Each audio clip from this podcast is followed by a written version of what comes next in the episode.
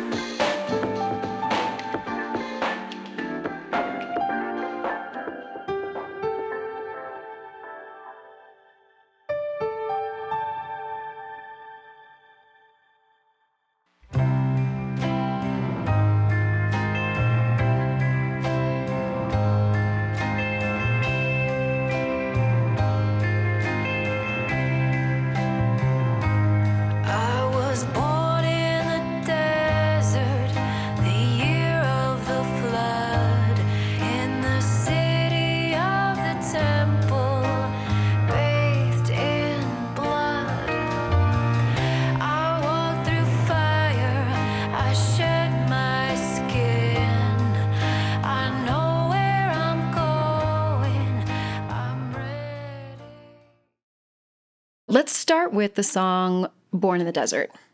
Born in the Desert is one of my personal favorites of my own songs. It's one of my favorites to perform live. And it's very autobiographical, both in a literal way and a metaphorical way. When I was writing it, it was one of the first songs that I wrote for my debut album which was called Born in the Desert. And I knew I wanted the album to be called Born in the Desert. So I was like, well, I should probably write a song of the same title. and as soon as I sat down to write it, the song kind of wrote itself.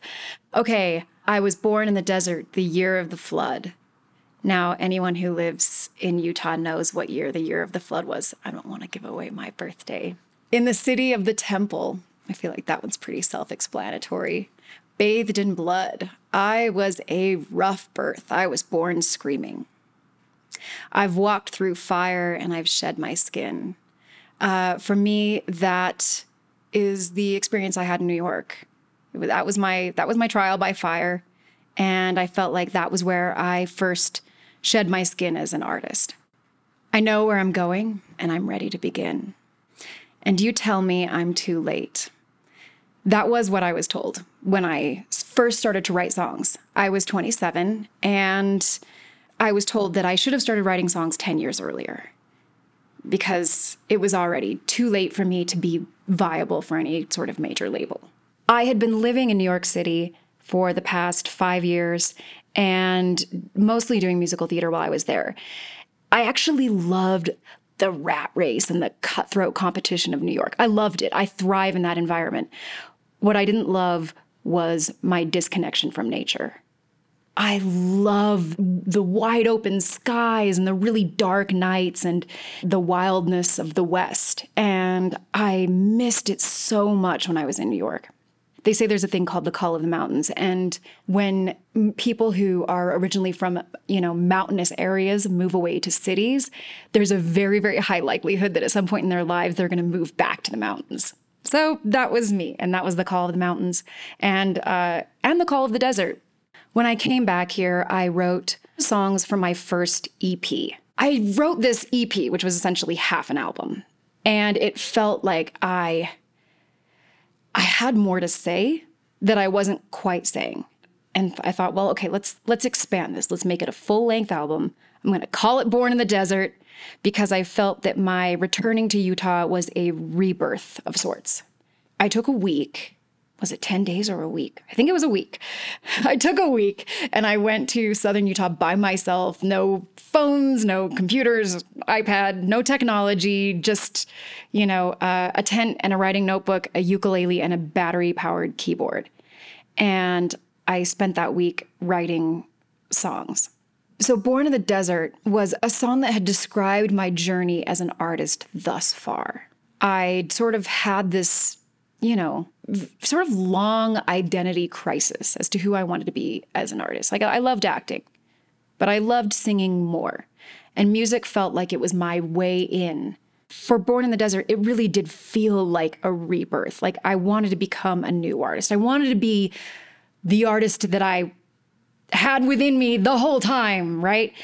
It didn't come as quickly or as easily as I thought it would. This is the story for so many of us, right? You know, you think like, this is it. I've found my calling and voila, I'm going to be a successful, you know, singer, songwriter, recording artist.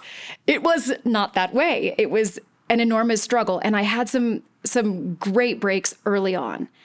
But then things plateaued. And so when I wrote Born in the Desert, I was feeling deeply frustrated, stuck, once again unsure about who I was going to be, where I was going to go. The inspiration that that kept like coming to me, that kept cycling in my mind, was the Greek myth of Sisyphus whose damnation is to push a boulder up a mountainside. And at the end of every day, the boulder rolls right back down the mountainside, and he's been working so hard and accomplishes nothing. And I'm pushing this boulder up the mountainside, nothing to show for how hard I've tried. That's directly from the Sisyphus Greek myth. But it's not in vain, it's gonna rain. And that's my persisting belief that the payoff is yet to come. And then the second verse I'm just getting started. I'm not going down. I've come this far and I won't turn around. A voice in me rages, a noiseless shout, silently screaming, Let me out. And that was this feeling that I had an artist's voice that I wasn't using. That was that feeling when I was doing theater, when I was singing other people's songs, that I had my own voice. I had my own things to say, and I was not using my own voice until I began to write my own songs. And then we get to the bridge. The bridge is I've died a little death of a thousand little cuts. I resurrected and rose from the dust. That was sort of the slow breaking down of uh, all the, the little demons, you know, um, the fears, anxieties and, and past experiences that led me to that place where I was when I wrote the song. Wandering the desert searching for a dream, I finally found who I was born to be. That's one of those lyrics that sounds like metaphor, but it was literal. it was literal. I was wandering the desert, quite literally, searching for a, a song. That's what I was feeling at that time as an artist. That was where Born in the Desert came from even though it's a song that was born out of frustration and this feeling of being lost, the core message of the song is that, you know, damn the torpedoes full speed ahead. I'm still going to go for it. I'm going to try to persevere and I I have trust in the universe and faith in myself that if I continue on this path, I continue to believe and I continue to work so hard every day, it will pay off. It will eventually rain in the desert. so that's Born in the Desert.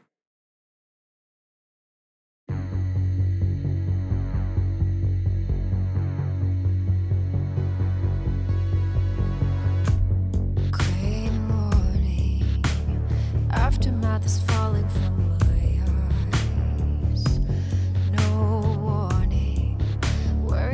bruises from the battle of last night. I saw a side of you I've never seen before. You saw a side of me I only say for war. I'm on the floor.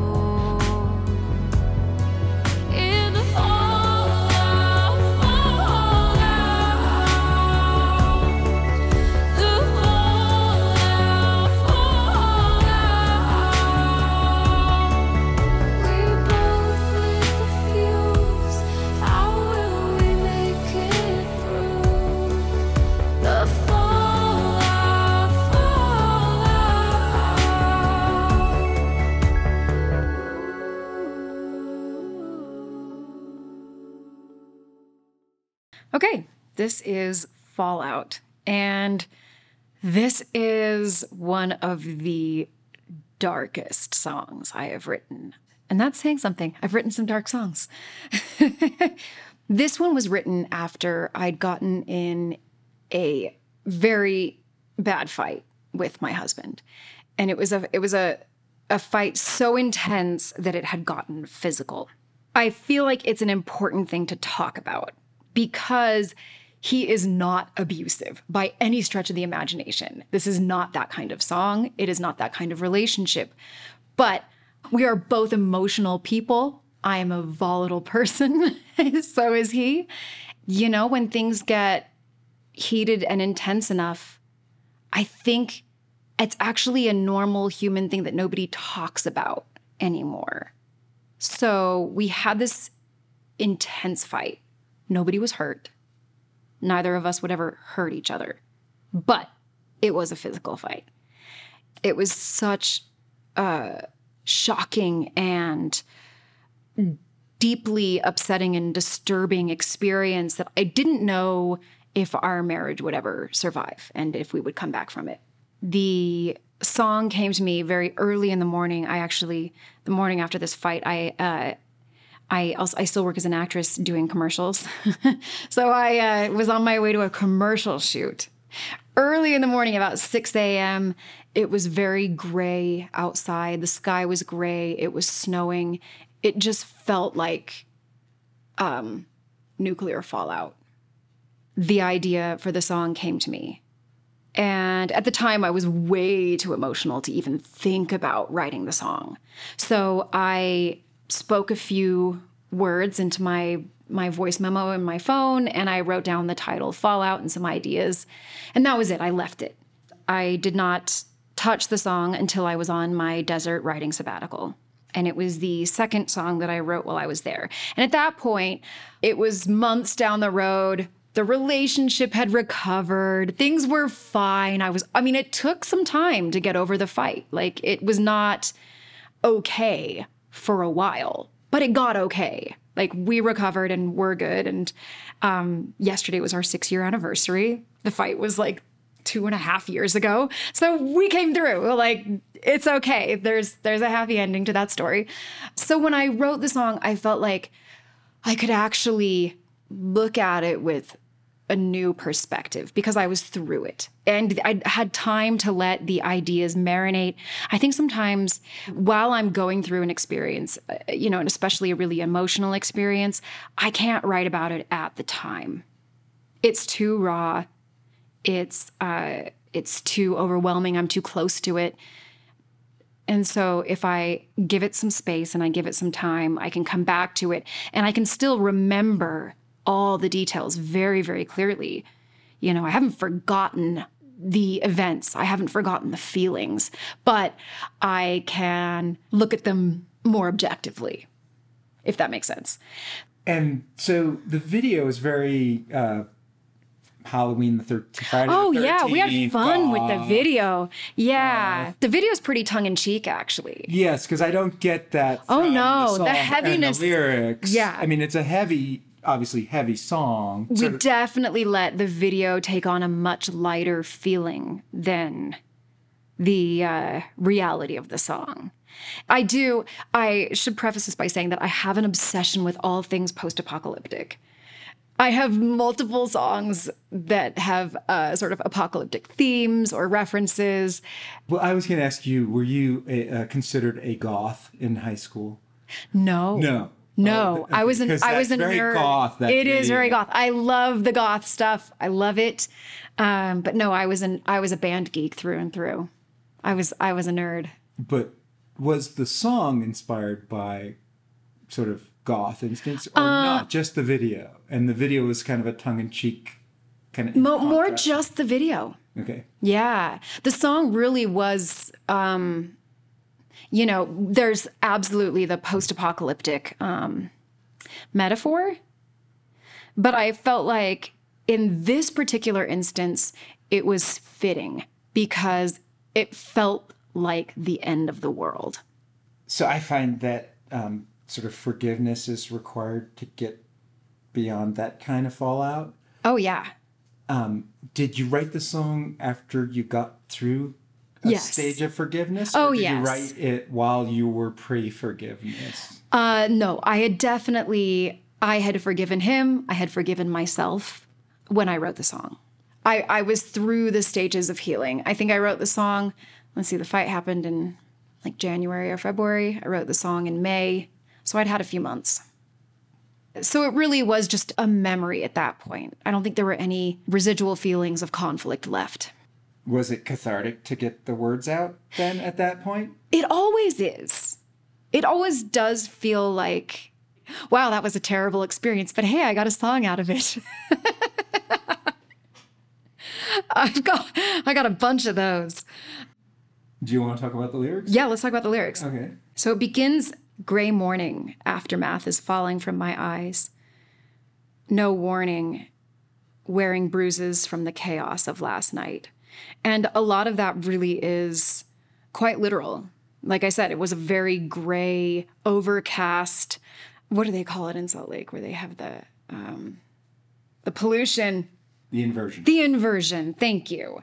It was an inversion kind of day, driving, especially in Utah County, where my commercial shoot was. it hmm. that was does feel like a nuclear it fall. felt like nuclear fallout. And you know it was just that sort of light snow that was falling like it you know and it looked just like if you've seen the chernobyl series the fallout that was coming down like snow and kids are playing in it and you're like no what are you doing? Get out of there.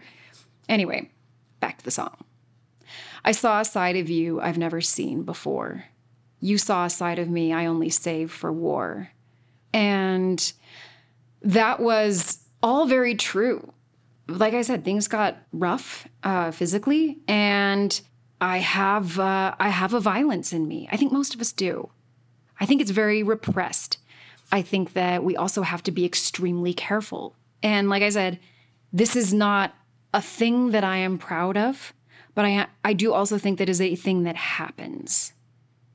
I think it happens more than we talk about it. And I think that it is not something you can chalk up to domestic abuse. This is not about domestic abuse. This is about a fight, if that makes sense. I'm on the floor in the fallout. We both lit the fuse. How will we make it through the fallout? That's the chorus. Gray morning, my face is wet, my mouth is dry. I remember trying to get through that commercial shoot and I had uh, eye drops to keep the redness out of my eyes, and had to drink water because I had that uh, that horrible like sickly dry mouth feeling. Like you know when you're so emotional that your body starts to freak out. That's where I was. Words forming to apologize, but then I'll lose the fight. So I spent the whole morning just thinking I don't know how to face him because I knew I had things I needed to apologize for. I knew I knew it was partly me but it was also a lot him. And it's like the first one to apologize is like the one who loses. And it's a terrible way of looking at it in retrospect. But, you know, at the time, it felt like you would rather keep fighting than admit you were wrong. Again, I saw a side of you I've never seen before. You saw a side of me I only save for war. I'm on the floor in the fallout. And then the bridge. Your face is covered in ashes and dust. The air is colder in the space between us. Is this Armageddon? Is this how it ends? Now, obviously, this gets more poetic. This is where I start to really get into the metaphor of that apocalypse. But it is rooted in reality. Like the air is colder in the space between us. It was it was weeks before things started to feel better there was this sort of like permeating coldness in the house that we shared and and it did feel like it could be the end. It wasn't. We got over it. Well, that's good. and you know one of the original lyrics was instead of saying we both lit the fuse how will we make it through the original lyric was it was something along the lines of i know we'll make it through i'll find my way back to you through the fallout that was the original lyric and i actually felt like it resolved too much i didn't want this song to have a happy ending i didn't want the song to have a hopeful ending I wanted it to live in that space of darkness and uncertainty. The melody is not upbeat. No. Yeah, the whole song's in a minor key. The production is fairly dark. And I think that's why I wanted to juxtapose it with a kind of like campy fun video. Cuz I've done I've done the dark videos as well. And I wanted to do something new. And it was around Halloween time and like I said I'm obsessed with all things post-apocalyptic and I thought this is a great opportunity to make use of some of our desolate abandoned spaces out by the Great Salt Lake. And that's what we did.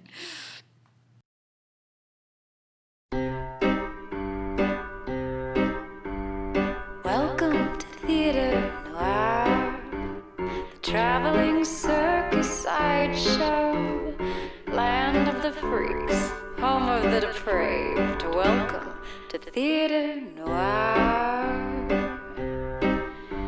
Nagina can charm any cobra, Sabra can swallow any sword.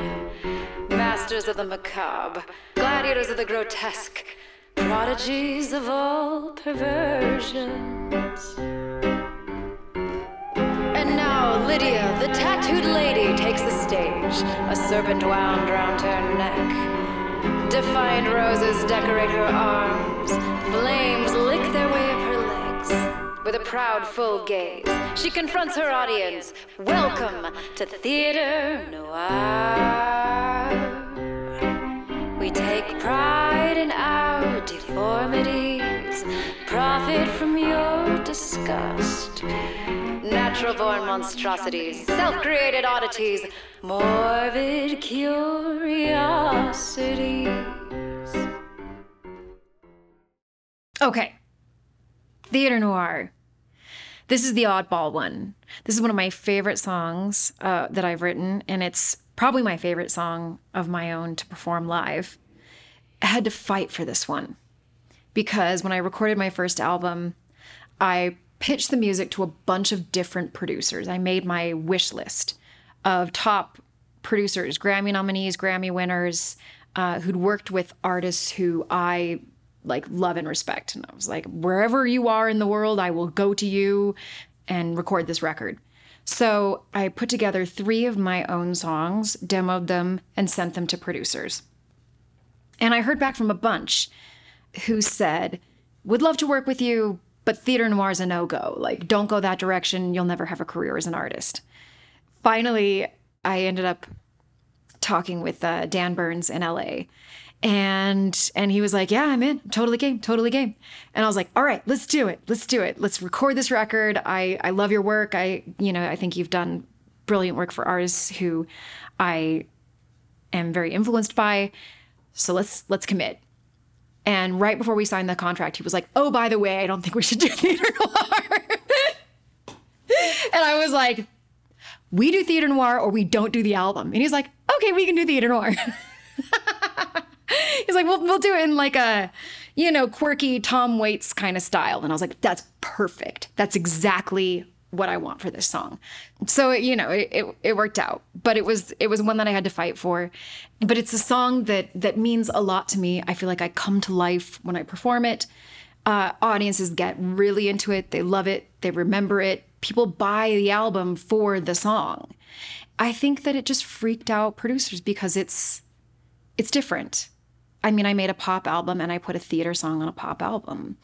Look who else has done that. You know, like it's like uh, Tom Waits, Tori Amos, Amanda Palmer, like, you know, Lenka is a pop star and she's made songs that are totally theatrical like that. So I thought, you know what, if if I can't stand by what the song represents, then I'm a phony as an artist.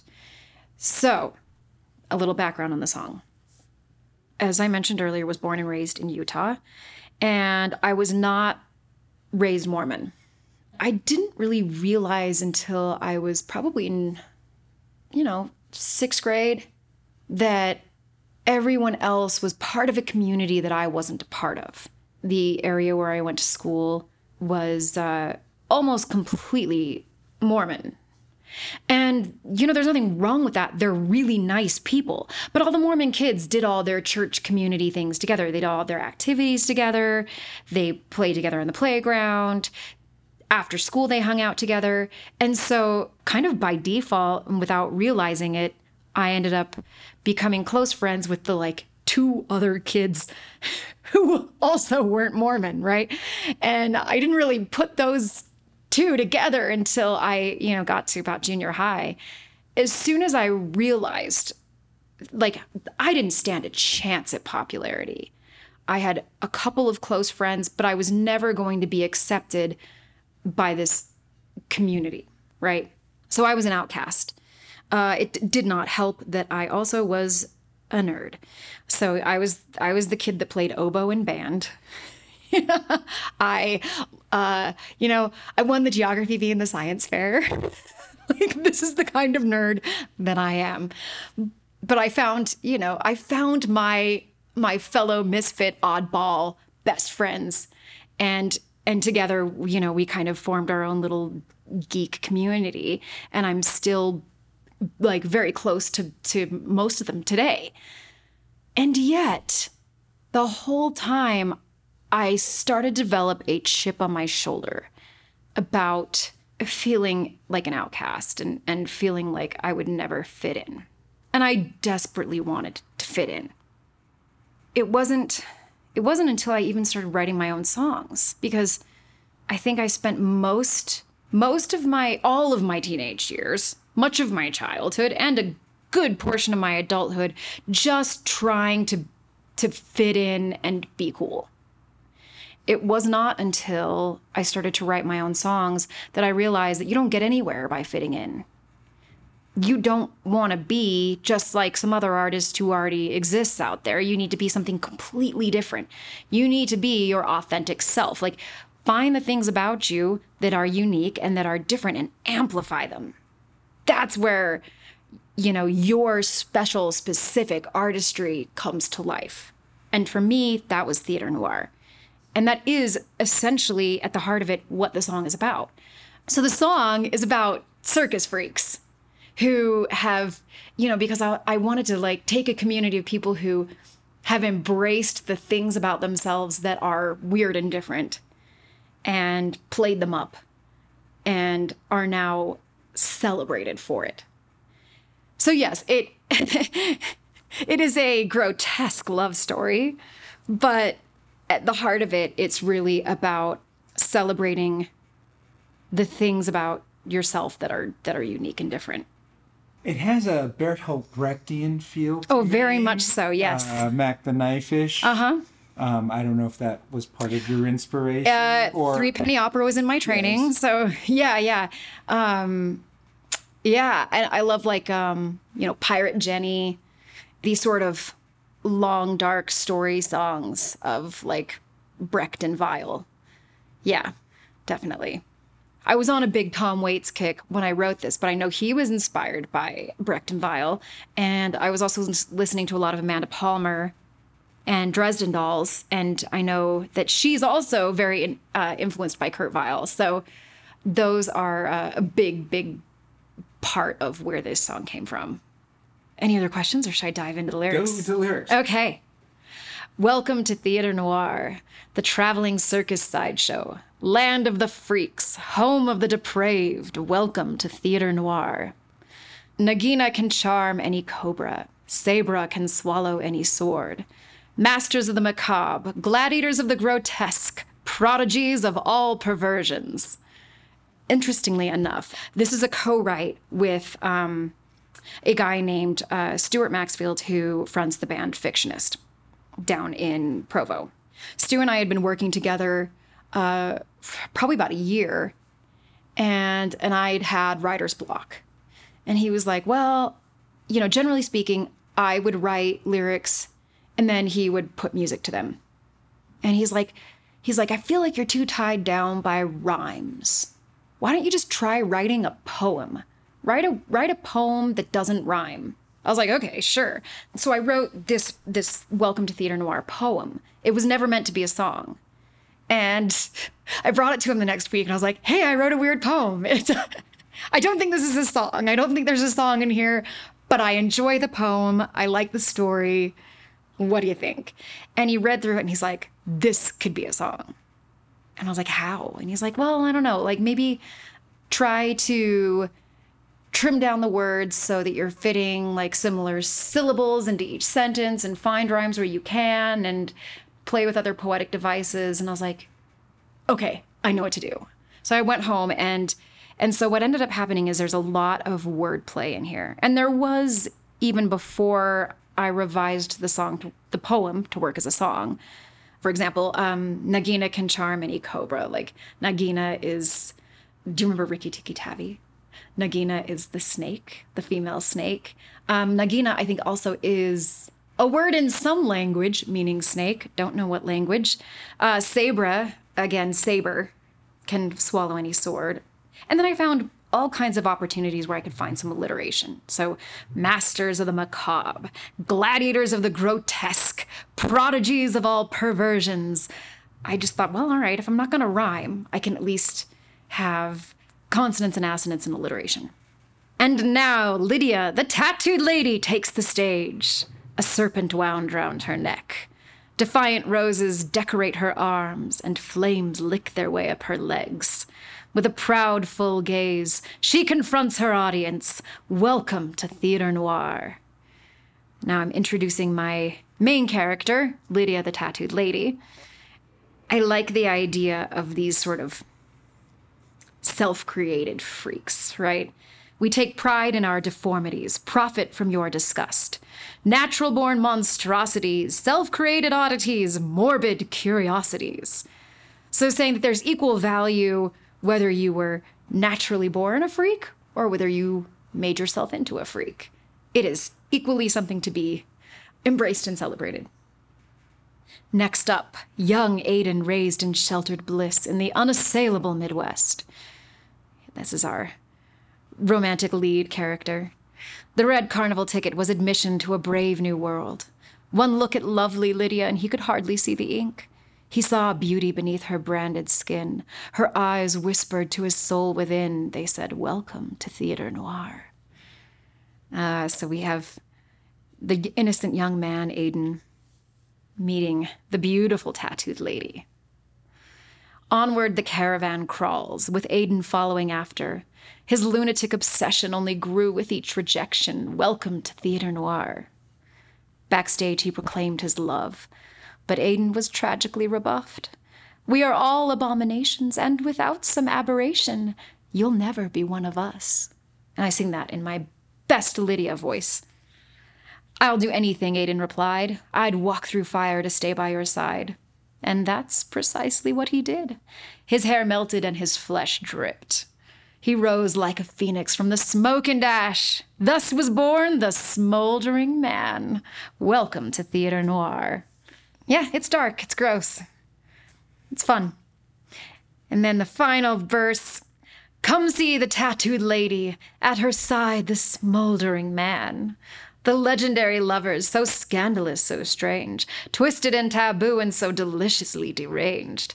Witness their wickedness, their pleasure, and their pain, and welcome to Theatre Noir.